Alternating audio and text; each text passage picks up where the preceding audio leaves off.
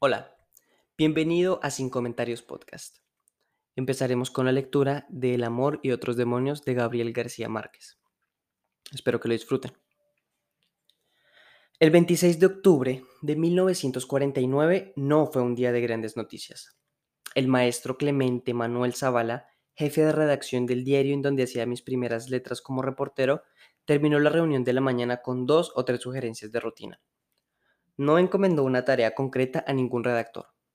Minutos después, se enteró por teléfono de que estaban vaciando las criptas de la funeraria del antiguo convento de Santa Clara, y me ordenó sin ilusiones.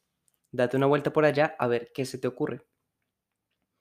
El histórico convento de las Clarisas, convertido en hospital desde hacía un siglo, iba a ser vendido para construir en su lugar un hotel cinco estrellas.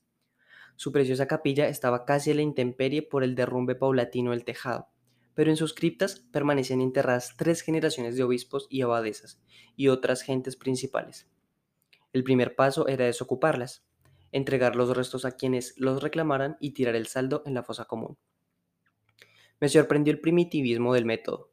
Los obreros destapaban las fosas a piocha y asadón, sacaban los ataúdes podridos que se desbarataban con solo moverlos y separaban los huesos del masacote de polvo con jirones de ropa y cabellos marchitos. Cuanto más ilustre era el muerto, más arduo era el trabajo, porque había que escarbar en los escombros de los cuerpos y cerner muy fino los residuos para rescatar las piedras preciosas y las prendas de orfebrería. El maestro de obra copiaba los datos de la lápida en un cuaderno escolar, ordenaba los huesos en montones separados y ponía la hoja con el nombre encima de cada uno para que no se confundieran. Así que mi primera visión al entrar al templo fue una larga fila de montículos de huesos recalentados por el bárbaro sol de octubre que se metía a chorros por el portillo del techo, y sin más identidad que el nombre escrito a lápiz en un pedazo de papel. Casi medio siglo después, Siento todavía el estupor que me causó aquel testimonio terrible del paso arrasador de los años. Allí estaban, entre muchos otros, un virrey del Perú y su amante secreta, don Toribio Caceresi, Virtudes, obispo de esta diócesis, varias abadesas del convento, entre, entre, ellas la madre Josefa Miranda y el bachiller en artes, don Cristóbal de Erazo, que había consagrado media vida a fabricar los artesanados había una cripta cerrada con la lápida del segundo marqués de Casal, Duero, don Ignacio de Alfaro y Dueñas, pero cuando la abrieron se vio que estaba vacía y sin usar. En cambio, los restos de su marquesa, doña Olaya de Mendoza, estaban con su lápida propia en la cripta vecina. El maestro de obra no le dio importancia. Era normal que un noble, que un noble criollo hubiera aderezado su propia tumba y que lo hubieran sepultado en otra. En la tercera hornacina del altar mayor del lado del Evangelio. Allí estaba la noticia. La lápida saltó en pedazos al primer golpe de la piocha, y en una cabellera viva de un color de cobre intenso se derramó fuera de la cripta. El maestro de obra quiso sacarla completa con ayuda de sus obreros, y cuanto más tiraban de ella, más larga y abundante parecía, hasta que salieron las últimas hebras, todavía prendidas a un cráneo de niña. En la hornacina no quedó nada más que unos huesecillos menudos y dispersos, y en la lápida de cantería, carcomida por el salitre, solo solo era legible un nombre sin apellidos, Sierva María de todos los ángeles. Extendida en el suelo, la cabellera espléndida medía 22 metros con 11 centímetros. Los maestros de obra, el maestro de obra me explicó sin asombro que el cabello humano crecía un centímetro por mes hasta después de la muerte. 22 metros le parecieron un buen promedio para 200 años. A mí, en cambio, no me pareció tan trivial, porque mi abuela me contaba de niño la leyenda de una marquesita de 12 años cuya cabellera le arrastraba como una cola de novia, que había, que había muerto de mal de rabia por el mordisco de un perro, y era venerada por los pueblos del Caribe por sus muchos milagros. La idea de que esa tumba pudiera ser la suya fue mi noticia de aquel día y el origen de este libro. Gabriel García Márquez, Cartagena de Indias, 1944. Entonces, esa fue la introducción. Empezaremos con el capítulo 1. Espero que no se note que es mi primera vez. Muy bien. 1. Un perro cenizo con un lucero en la frente irrumpió en los vericuentos del mercado el primer domingo de diciembre. Revolcó mesas de fritangas, desbarató tenderetes de indios y toldos de lotería, y de paso mordió a cuatro personas que se le atravesaron en el camino. Todos eran esclavos negros. La otra fue Sierva María de todos los ángeles, hija única del marqués Casalduero, que había ido con una sirvienta mulata a comprar una risita de cascabeles para la fiesta de sus 12 años. Tenía instrucciones de no pasar del portal de los mercaderes, pero la criada se aventuró hasta el puente levadizo de arrabal del Getsemaní, atraída por la bulla del puerto negrero, donde estaban rematando un cargamento de esclavos de Guinea. El barco de la compañía gaditana de negros era, era esperado con alarma desde hacía una semana, por haber sufrido un a bordo, por haber sufrido a bordo una mortandad inexplicable. Tratando de esconderla, habían echado al lago los cadáveres sin lastre. El mar de leva los sacó a flote y amanecieron en la playa desfigurados por la hinchazón y con una rara coloración solferina. La nave fue anclada en las afueras de la bahía por el temor de que fuera un brote de alguna peste africana, hasta que comprobaron que habían sido envenenados con fiambres manidos. A la hora en la que el perro pasó por el mercado, ya habían rematado la carga sobreviviente, devaluada por su pésimo estado de salud, y estaban tratando de compensar las pérdidas con una sola pieza que valía por todas. Era una cautiva abisina, abisinia con siete cuartas de estatura, embadurnada de melaza de caña en vez de aceite comercial de rigor, y de una hermosura tan perturbadora que parecía mentira.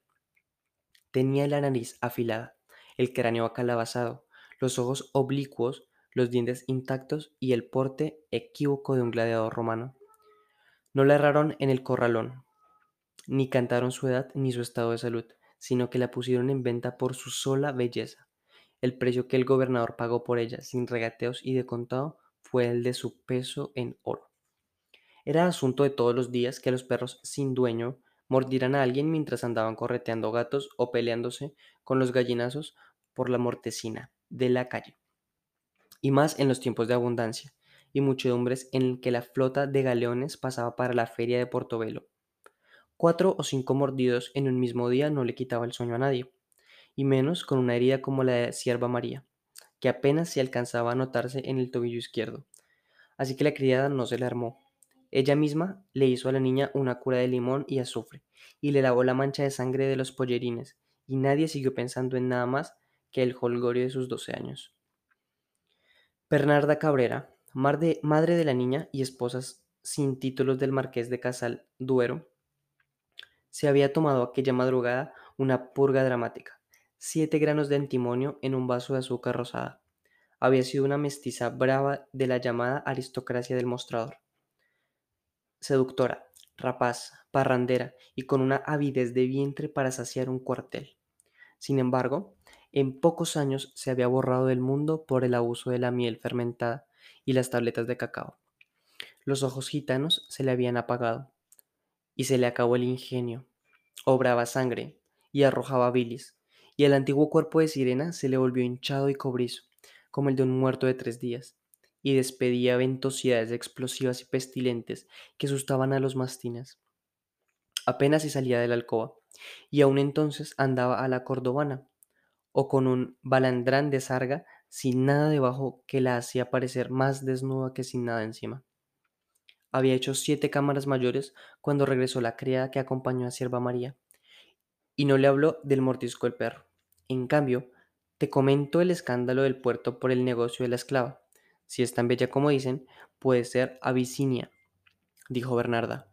Pero aunque fuera la reina de Saba, no le parecía posible que alguien le comprara por su peso en oro. Querrán decir el peso, querrán decir en pesos oro, dijo. No, le aclararon, tanto oro cuanto pesa la negra. Una esclava de siete cuartas no pesa menos de 120 libras, dijo Bernarda. Y no hay mujer ni negra ni blanca que valga 120 liras de oro, a no ser que cague diamantes. Nadie había sido más astuto que Elía en el comercio de esclavos, y sabía que si el gobernador había comprado a la Vicinia, no debía de ser para algo tan sublime como servir su cocina.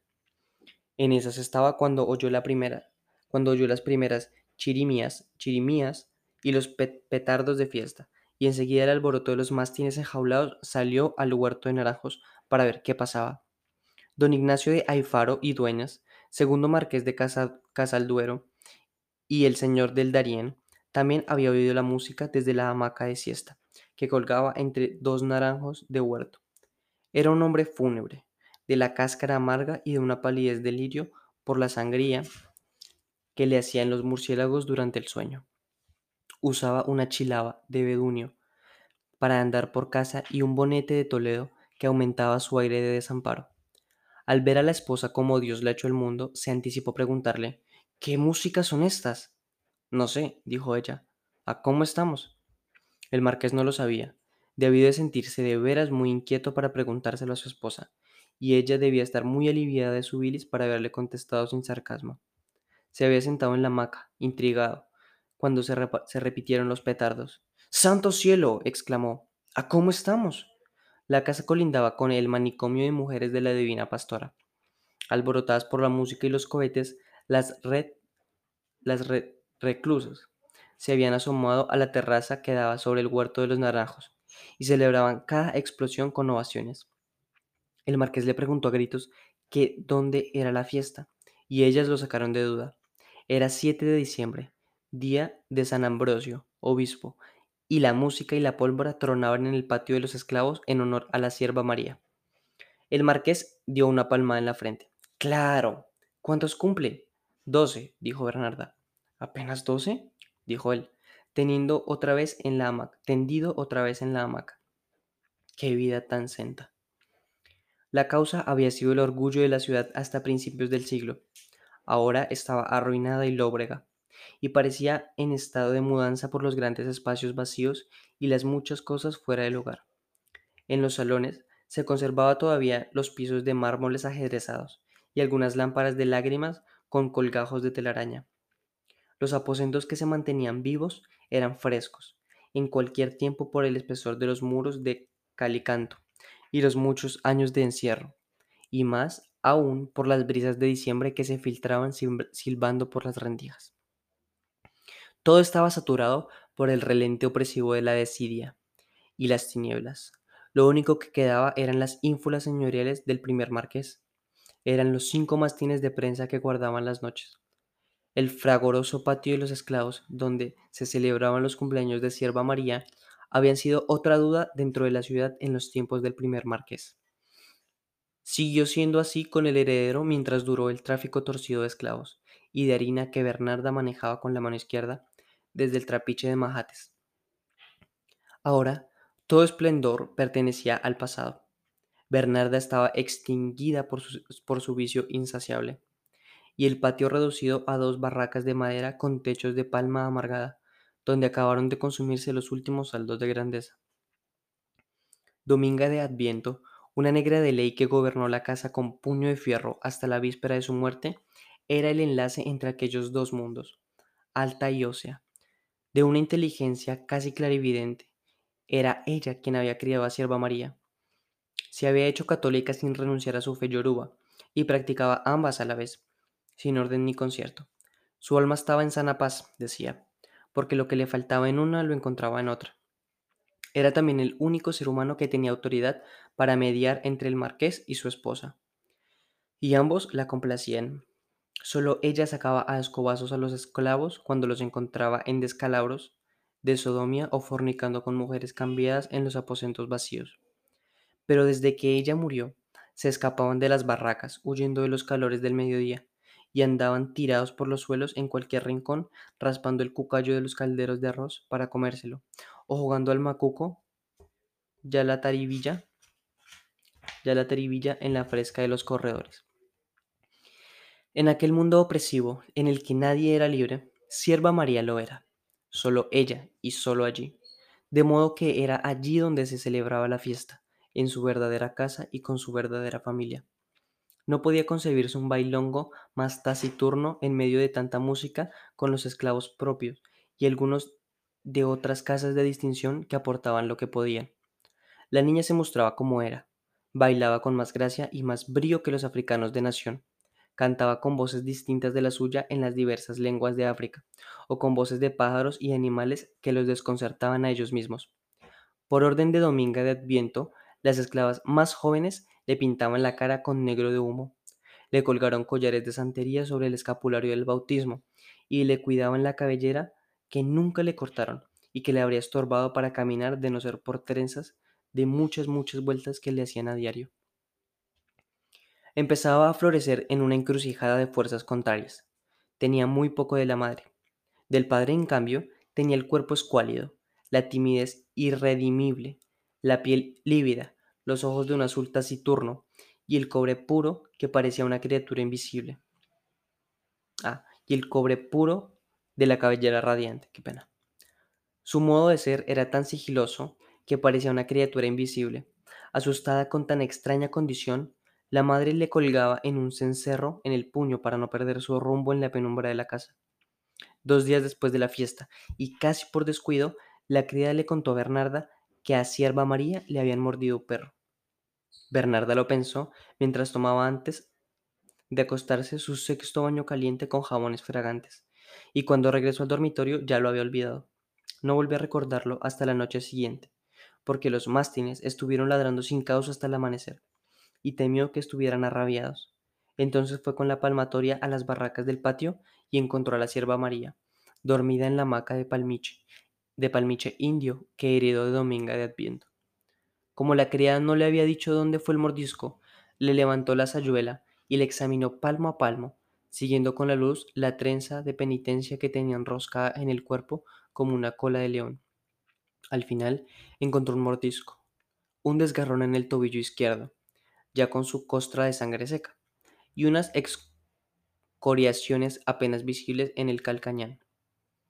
No eran pocos ni tribales los casos de mal de rabia en los que la historia de la Duat, de la Dudat, el de más estruendo fue el del gorgotero, que andaba por las veredas eh, con un, con un mico amaestrado, cuyas maneras se distinguían poco de las humanas. El animal contrajo rabia durante el sitio naval de los ingleses, mordió al amo en la cara y escapó a los cerros vecinos. Al desdichado saltimbanco lo mataron a garrote limpio en medio de unas alucinaciones pavorosas que las madres seguían cantando muchos años después en coplas callejeras para asustar a los niños. Antes de dos semanas, una horda de macacos Lucifer nos descendió de los montes a pleno día.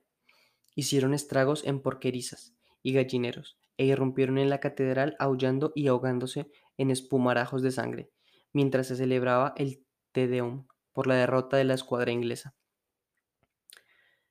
Sin embargo, los dramas más terribles no pasaban a la historia, pues ocurrían entre la población negra, donde escamoteaban a los mordiscos para tratarlos con magias africanas en los palenques de cimarrones.